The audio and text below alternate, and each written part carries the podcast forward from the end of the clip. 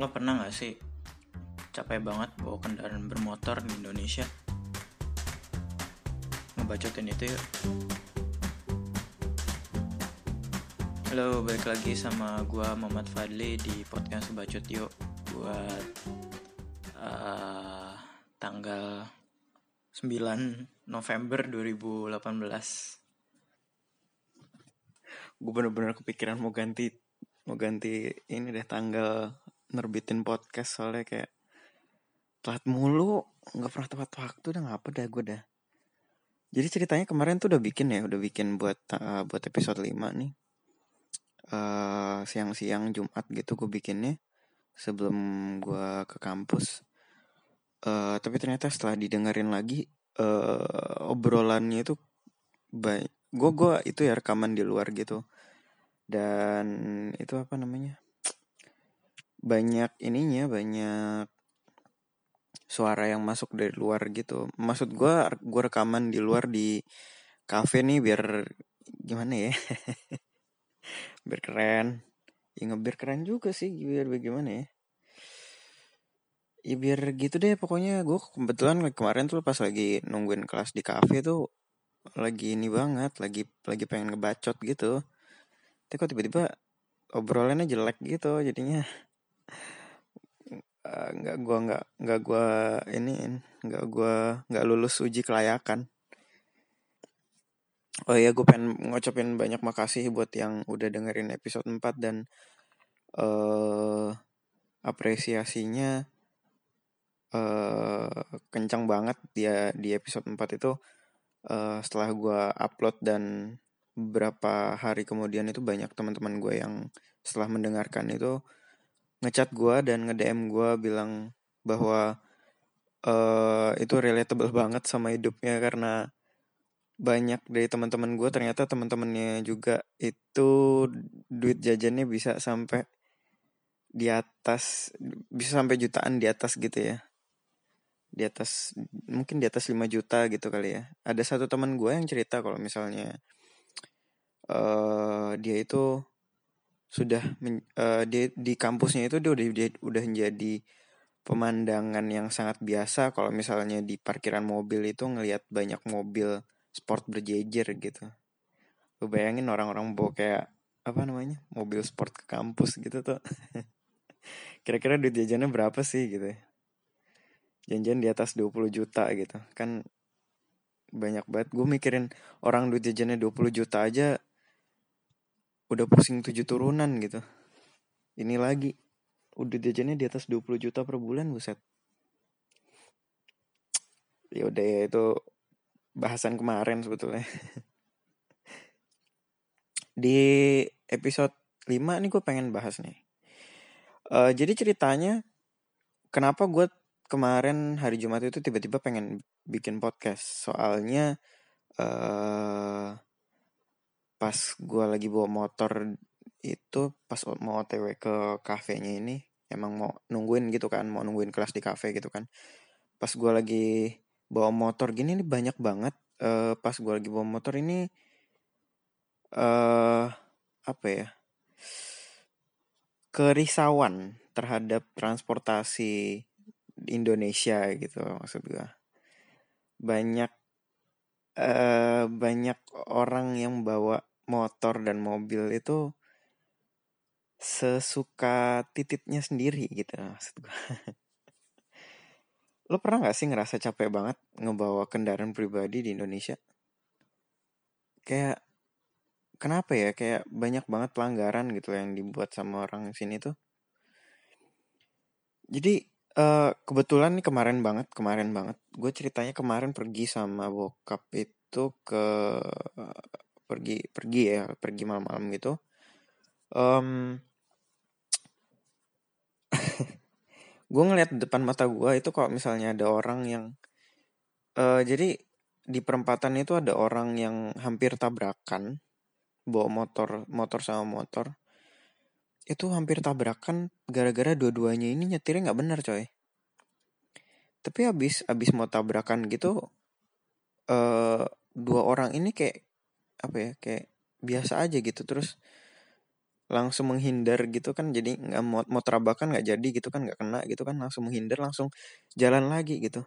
Wah gila sih ini kayak orang-orang Surabaya ini walaupun uh, nyetirnya menurut gua asolole ini tapi itu ya apa apa rasa rasa apa ya tenggang rasanya tuh tinggi banget gitu lu bayangin deh kalau misalnya ada orang gua gua kalau misalnya gua nyetir dan gua nyetir ya biasa lah gue nyetir insya Allah normal insya Allah normal. Dan di perempatan tiba-tiba gue mau ditabrak gue pasti melotot lah. Kalau misalnya ada yang mau nabrak gue dan doi nyetir kagak bener ugal-ugalan gitu ya pasti gue at least melotot gitu. Ngamuk marah gitu. Lo anjing lo yang bener aja kalau nyetir gitu kan tapi ini enggak men dua-duanya. Legowo dua-duanya anjingnya orang Surabaya hebat juga nih.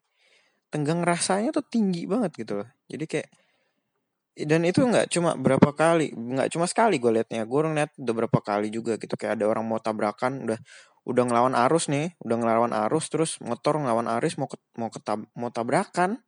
Mau tabrakan sama motor yang lain tapi nggak kena. Terus habis gitu ya udah gitu aja ngalas gitu aja nggak nggak nggak ada marah-marahan nggak ada pelotot pelotot pelototan nggak ada nggak ada bacot nggak ada bacot-bacotan pakai mulut gitu nggak ada nggak ada. Tapi sayangnya sebetulnya dengan itu itu eh uh, apa ya makin ke sini tuh nggak tahu ya kenapa ya makin ke sini orang bawa motor tuh kok makin goblok ya Indonesia ini kenapa sih mengalami kemunduran? Apa jangan-jangan kita ini mengalami kemunduran untuk membawa apa ya untuk mematuhi peraturan jangan-jangan. Ini ya gue ceritain ya. Uh, 10 tahun yang lalu pas gue baru pindah dari uh, dari Bekasi dari Jakarta ke ke Surabaya uh, gue pindah ke sini pas SMA kan. Terus habis gitu pas gue pindah ke sini tuh uh, gue suka kalau pulang gue suka lewat mall. Jadi ada mall satu di Surabaya ini namanya Plaza Surabaya. Itu apa ya namanya Delta ya? Kalau nggak salah itu di depan mallnya itu uh, ada jalan yang nggak terlalu besar tapi nggak terlalu kecil juga dan itu jalan utama gitu maksudnya. Jalan jalan raya kok jalan utama. Eh uh, kalau misalnya gue pulang gue pulang sekolah dulu dan sore-sore atau malam-malam abis maghrib abis jam-jam orang pulang kerja gitu gue nggak pernah kena macet di situ. Gue nggak pernah kena macet di situ dan jalannya ya gitu-gitu aja. Maksud gue macetnya itu gue kena di tempat lain gitu. Emang macet cuma nggak di nggak di nggak di situ nggak di tempat situ. Tapi kok ya du apa dua tiga tahun belakangan ini gue lewat situ tuh pasti macet gitu. Karena di karena ini mall dan di depan mall itu aduh aduh aduh aduh, aduh. Uh, itu sebetulnya udah banyak rambu-rambu es dicoret itu. Nggak boleh stop di situ tuh udah banyak banget gitu. Di lu kayak di situ kayak berapa meter sekali pasti ada gitu es dicoret tuh. Tapi banyak motor ngetem di situ gitu loh.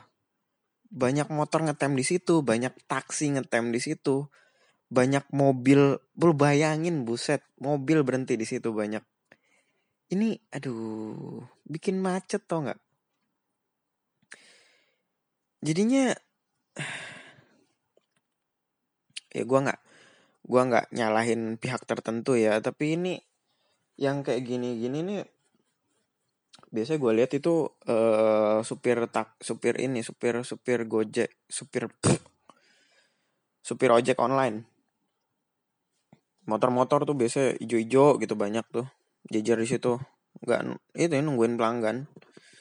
Terus kalau nggak mobil itu kalau mobilnya biasanya yang ya ojek online versi mobil apa ya namanya? Kayak gitu dah pokoknya. Kalau nggak nurunin penumpang nungguin penumpang yang mesen mau naik. Ya emang sih kayak kedengarannya sebentar. Cuma eh uh, banyak gitu loh. Nggak cuma satu dua jadinya aduh macet bos. Gue juga pernah lewat situ tuh. Gue mepet-mepet sebelah itu ya sebelah kanan ya. Jadi mallnya di sebelah kanan dan gue mepet-mepetin deket pintu mallnya gitu. Ada yang lawan arus tuh nggak? Ini udah macet udah macet dia ngelawan arus gitu. Lu aduh buset Dani. Lu bosen hidup apa gimana pak? Kalau bosen hidup ngomong aja gitu maksud gua tuh. Kagak usah ngelawan arus bikin susah orang gitu. Lu kalau misalnya emang mau mati gitu ngomong jadi gua nggak ikutan mati juga gitu. Ya aduh. Terus ada lagi di deket SMA gua yang dulu gitu. Ada jalan gede di situ. Ya gua nggak bisa ngabar nggambarinnya ya. Gue kira kira-kira aja gitu lu bayangin aja. Dan ada jalan gede di situ itu dua arah. Jalannya benar-benar gede gitu. Uh, dua arah kebanyakan uh, gue dulu 10 tahun yang lalu gue lewat situ itu nggak pernah ada yang lawan arus di situ nggak pernah ada yang nyebrang gitu tiba-tiba dari apa dari dari sisi kiri ke sisi kanan dan uh, sebaliknya itu nggak pernah ada gitu. Dan ini gue gua apa ya gue ngebut di situ nggak juga nggak masalah gue bawa motor agak agak gue apa ya agak gue pacu ya. Gitu juga nggak nggak masalah gitu loh tapi belakangan ini banyak yang aduh ngelawan arus. Ada yang nyebrang se enak mantatnya sendiri ada gitu. Nggak ada bukan maksudnya bukan ada lagi banyak gitu. Kenapa sih orang Indonesia ini kok makin lama makin ke sini tuh makin mundur gitu? Kepintaran untuk membawa motor dan mobil ini loh. Kayak ya nggak apa-apa lah ini jalan gede gitu gue nggak bisa ngemaklumin sebetulnya. Cuma kalau misalnya lu ngelawan arus pakai motor ya boleh lah gitu ya nggak boleh juga sih sebetulnya sih tapi ini waktu itu gue lihat ada yang ngelawan arus pakai mobil tau nggak? Ngelawan arus pakai mobil. Lu gimana nggak pengen gigit orangnya coba? Gue pengen kayak gitu loh kayak lu ngelawan arus pakai mobil anjing. Gue liat gue lupa ngeliat platnya. Mungkin kalau misalnya enggak enggak sih. Kalau misalnya bukan orang Surabaya juga gue nggak bisa maklumin. Gue heran sama orang-orang kayak gitu. Loh misalnya kan nggak tahu jalan ya ikutin jalannya dulu lah. Apa tanya gitu. Nggak usah ngelawan arus juga bos. Bikin kecelak bikin kecelakaan tau nggak? Terus uh, gue waktu itu pernah dapet dikasih tahu sama teman gue yang uh, nyokapnya itu itu ya. Nyokapnya itu polwan gitu. Um, gue dikasih tahu kalau misalnya uh, Surabaya tahun segini tuh tahun 2017 2018 itu yang bawa apa jumlah kendaraan di Surabaya itu sudah sama seperti Jakarta di tahun 2013 di tahun 2014 bayangin men. Gue nggak tahu kenapa ya tapi di Jakarta itu kan sekarang platnya yang huruf belakangnya itu kan udah tiga biji ya udah tiga tiga huruf ya. Itu kayak jangan-jangan saking saking banyaknya motornya gitu jangan-jangan saking banyaknya kendaraan bermotornya sampai harus tiga tiga apa tiga huruf gitu. Lu bayangin nggak kalau misalnya ntar di Surabaya udah mulai tiga huruf juga gitu. Jangan-jangan di, di Jakarta jadi empat jangan uh gila bayangin kayak banyak banget gitu loh maksudnya. Kayak masalahnya zaman sekarang tuh udah bukan udah bukan ini lagi udah bukan apa ya udah bukan hal yang aneh lagi kalau misalnya lu main ke rumah temen lu dan lu mendapati temen lu itu punya dua mobil untuk satu keluarga ya. Dua mobil dan tiga motor gitu misalnya. Atau uh, ada tiga mobil dan satu motor. Atau ada yang empat mobil dan satu motor juga ada. Atau yang punya lima mobil tapi nggak punya motor juga gue rasa ada ada aja gitu. Maksudnya buat satu keluarga ini berarti uh, banyak banget gitu loh. Ya gue nggak itu sih gue gue ceritain kalau di rumah gue juga dulu pas kakak gue masih di sini itu masih di satu rumah sama gue itu eh uh, kita punya tiga motor. Kita punya tiga motor ada satu mobil tiga motor uh, satunya buat kakak gua kalau kampus satunya buat gua kampus satunya buat bokap nyokap kalau misalnya pengen pergi jalan-jalan gitu malam-malam kalau misalnya gua sama kakak gua belum pulang gitu. Satu keluarga aja mobilnya uh, motornya udah tiga gitu kan ini gue masih keluarga ala kadarnya gitu kan. Lu bayangin uh, teman gue kalau nggak salah mobilnya sampai berapa ya waktu itu ya? Sampai empat kalau nggak salah. Satu keluarga men. Mobilnya empat. Itu dipakai sama doi sama teman gue maksudnya sama teman gue sama bapaknya sama emaknya sama adeknya. Itu empat loh. Dia juga kalau nggak salah itu punya kakak yang kakaknya ini udah pindah tapi sebelum pindah itu udah punya mobil sendiri juga gitu jadi berlima gitu. Lima mobil men. Lima mobil tapi keluarga ini nggak punya motor sama sekali gitu.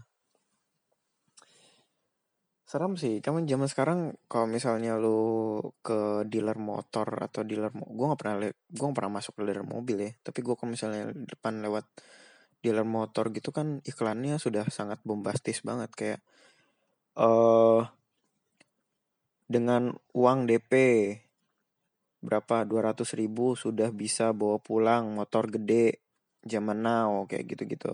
Maksudnya siapa sih yang nggak pengen? Ya maksudnya apa ya dengan 200 ribu lo udah bisa bawa motor baru gitu loh. Dan itu sangat gampang lo butuh cuma apa paling KTP kakak gitu-gitu ntar ntar di ini ntar dicicil berapa bulan gitu. Jadinya orang tuh udah bukan hal apa lagi ya udah bukan hal yang aneh lagi gitu loh. Kalau misalnya punya banyak motor dan mobil gitu tuh gue takut kalau misalnya ntar makin ke sini Surabaya jadi makin kayak Jakarta gitu loh masalah gue udah nyaman banget di Surabaya. Menurut gue waktu itu kayak uh, 10 tahun uh, 10 tahun yang lalu 10 tahun yang lalu gue pindah ke sini tuh eh kok 10 tahun yang lalu? 8 tahun yang lalu men. 2010 pindah ke sini. 8 tahun yang lalu gue pindah ke sini tuh gue ngerasa Surabaya ini apa ya nggak pernah macet. Beneran nggak pernah macet. Macetnya itu ke sore-sore itu pas gue pas gue masih SMA itu macetnya sore-sore karena lampu merah biasanya. Karena lampu merah karena apalagi ya biasanya gara-gara demo. Tapi demo juga kerang kadang kan masa demo tiap hari. Pas gue masih di Jakarta itu pas SMP gue jam 6 pagi berangkat itu udah macet coy. Buset bayangin loh dan baru kapan ya? Baru tahun lalu gue baru balik ke Bekasi. Itu gue ngeliat ini apa? Kakak gue nikahan. Itu kan gue balik ke Bekasi ya. Karena nikahannya di sana. Uh, pas gue masih apa ya? Pas gue masih SMP di sana itu gue lewat jalan sini itu nggak macet gitu. Tapi pas gue balik ke sana tahun lalu itu gue keluar komplek gue keluar komplek apa ya mantan mantan komplek gue mantan komplek rumah gue ya gitu deh. Itu keluar keluar komplek udah macet gitu. Bayangin keluar komplek udah macet. Kira-kira lu bawa bawa mobil kalau misalnya dari komplek gua dan mau ke Jakarta gitu habis berapa puluh jam gitu maksudnya. Gue nggak bayangin sumpah. Gue nggak mau kalau misalnya kerja di sana. gue takut.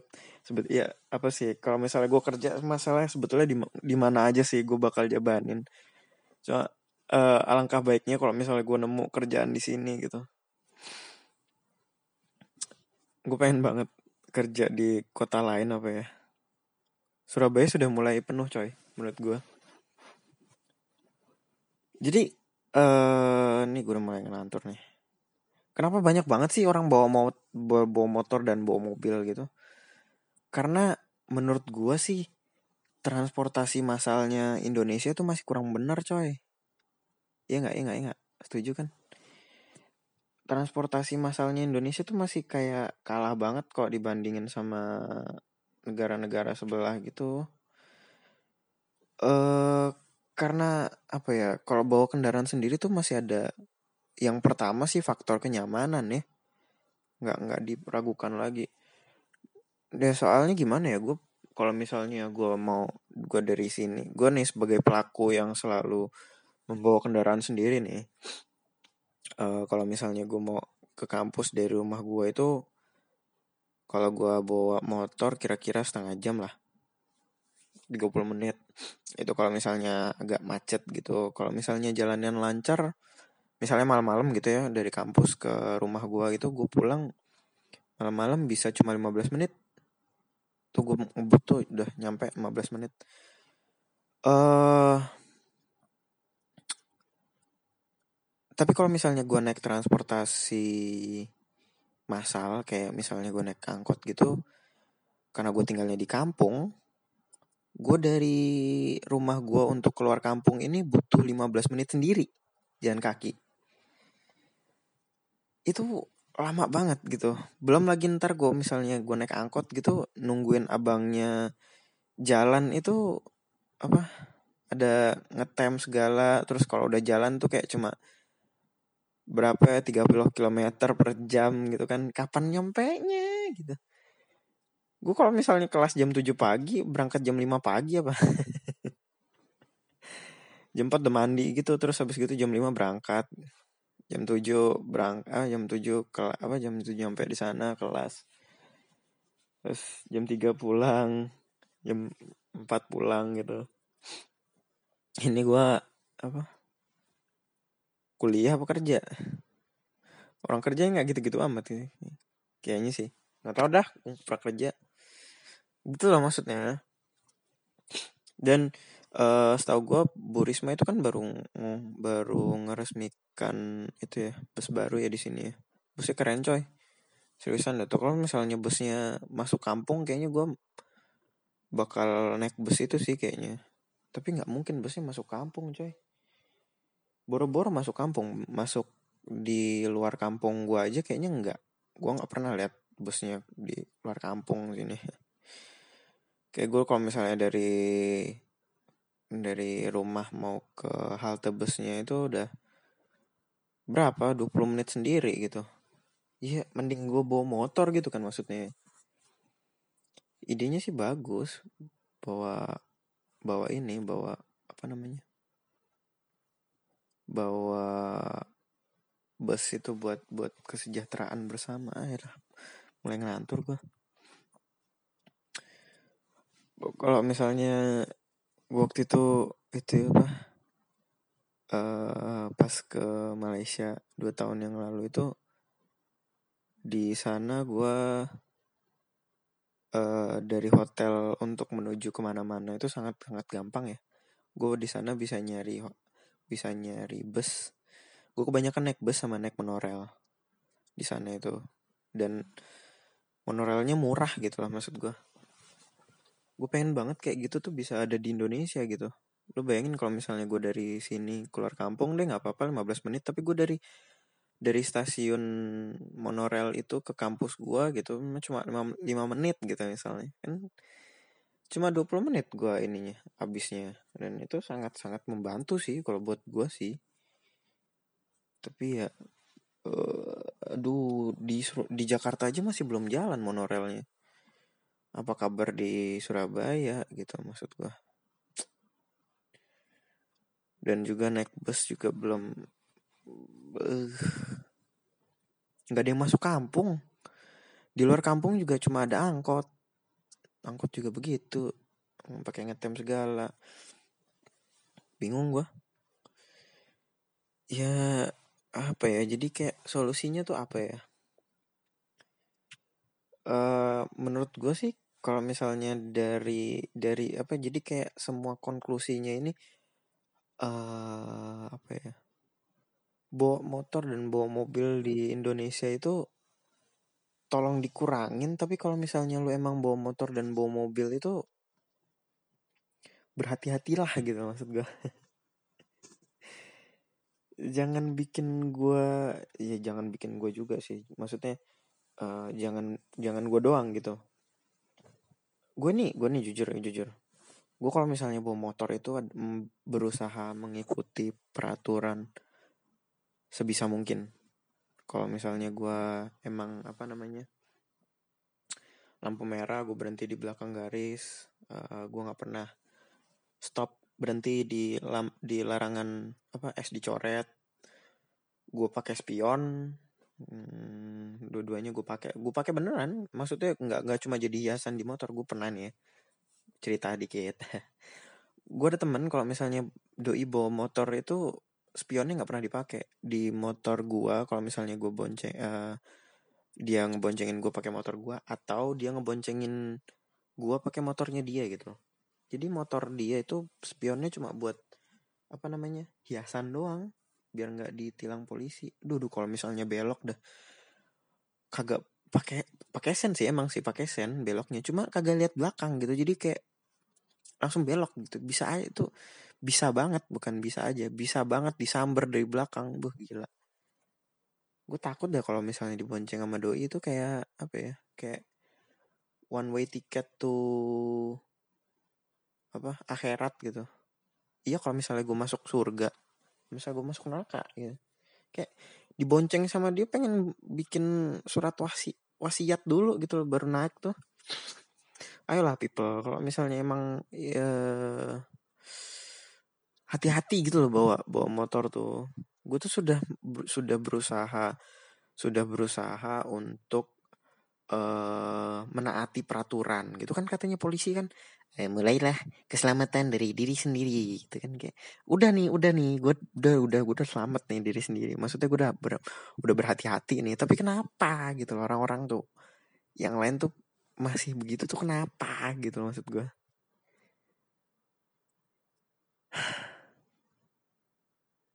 ya kalau misalnya bawa motor hati-hati deh. Kalau misalnya emang lu nggak bisa naik kendaraan umum dan uh, lu harus naik kendaraan pribadi uh, kalau bisa dikurangin. Dan kalau misalnya emang nggak bisa ya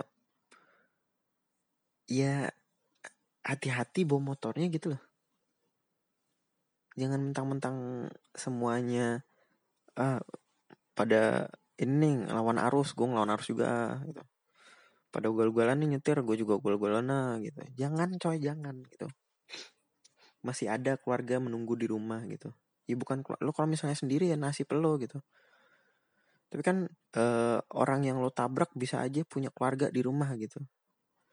Jadi dan iya kalau misalnya ketabrak nggak ada nggak nggak ngapa-ngapain gitu. Misalnya kalau misalnya udah ketabrak terus udah lo tabrak terus doi apa jatuhnya ke ini jatuhnya ke lawan arus gitu lawan arus gimana ya terus kelindes truk apa kelindes bus gitu kan eh kok itu ketika ini hati-hati gitu loh bawa motor bawa mobil gitu ya tolong ya tolong ya podcast gue nih satu-satunya yang bener nih yang episode ini nih gue pengen menghimbau nih ini kan gue sudah sudah baik nih ceritanya Jadi ya tolong ya kalau bawa motor dan bawa mobil tuh. Gitu aja sih udah ada udah berapa tuh, kan udah ada hampir setengah jam gue ngebacot kan. Ya udah gitu aja diinget-inget tuh. Uh -uh. Nasehat gue ya. udah dah. Dadah.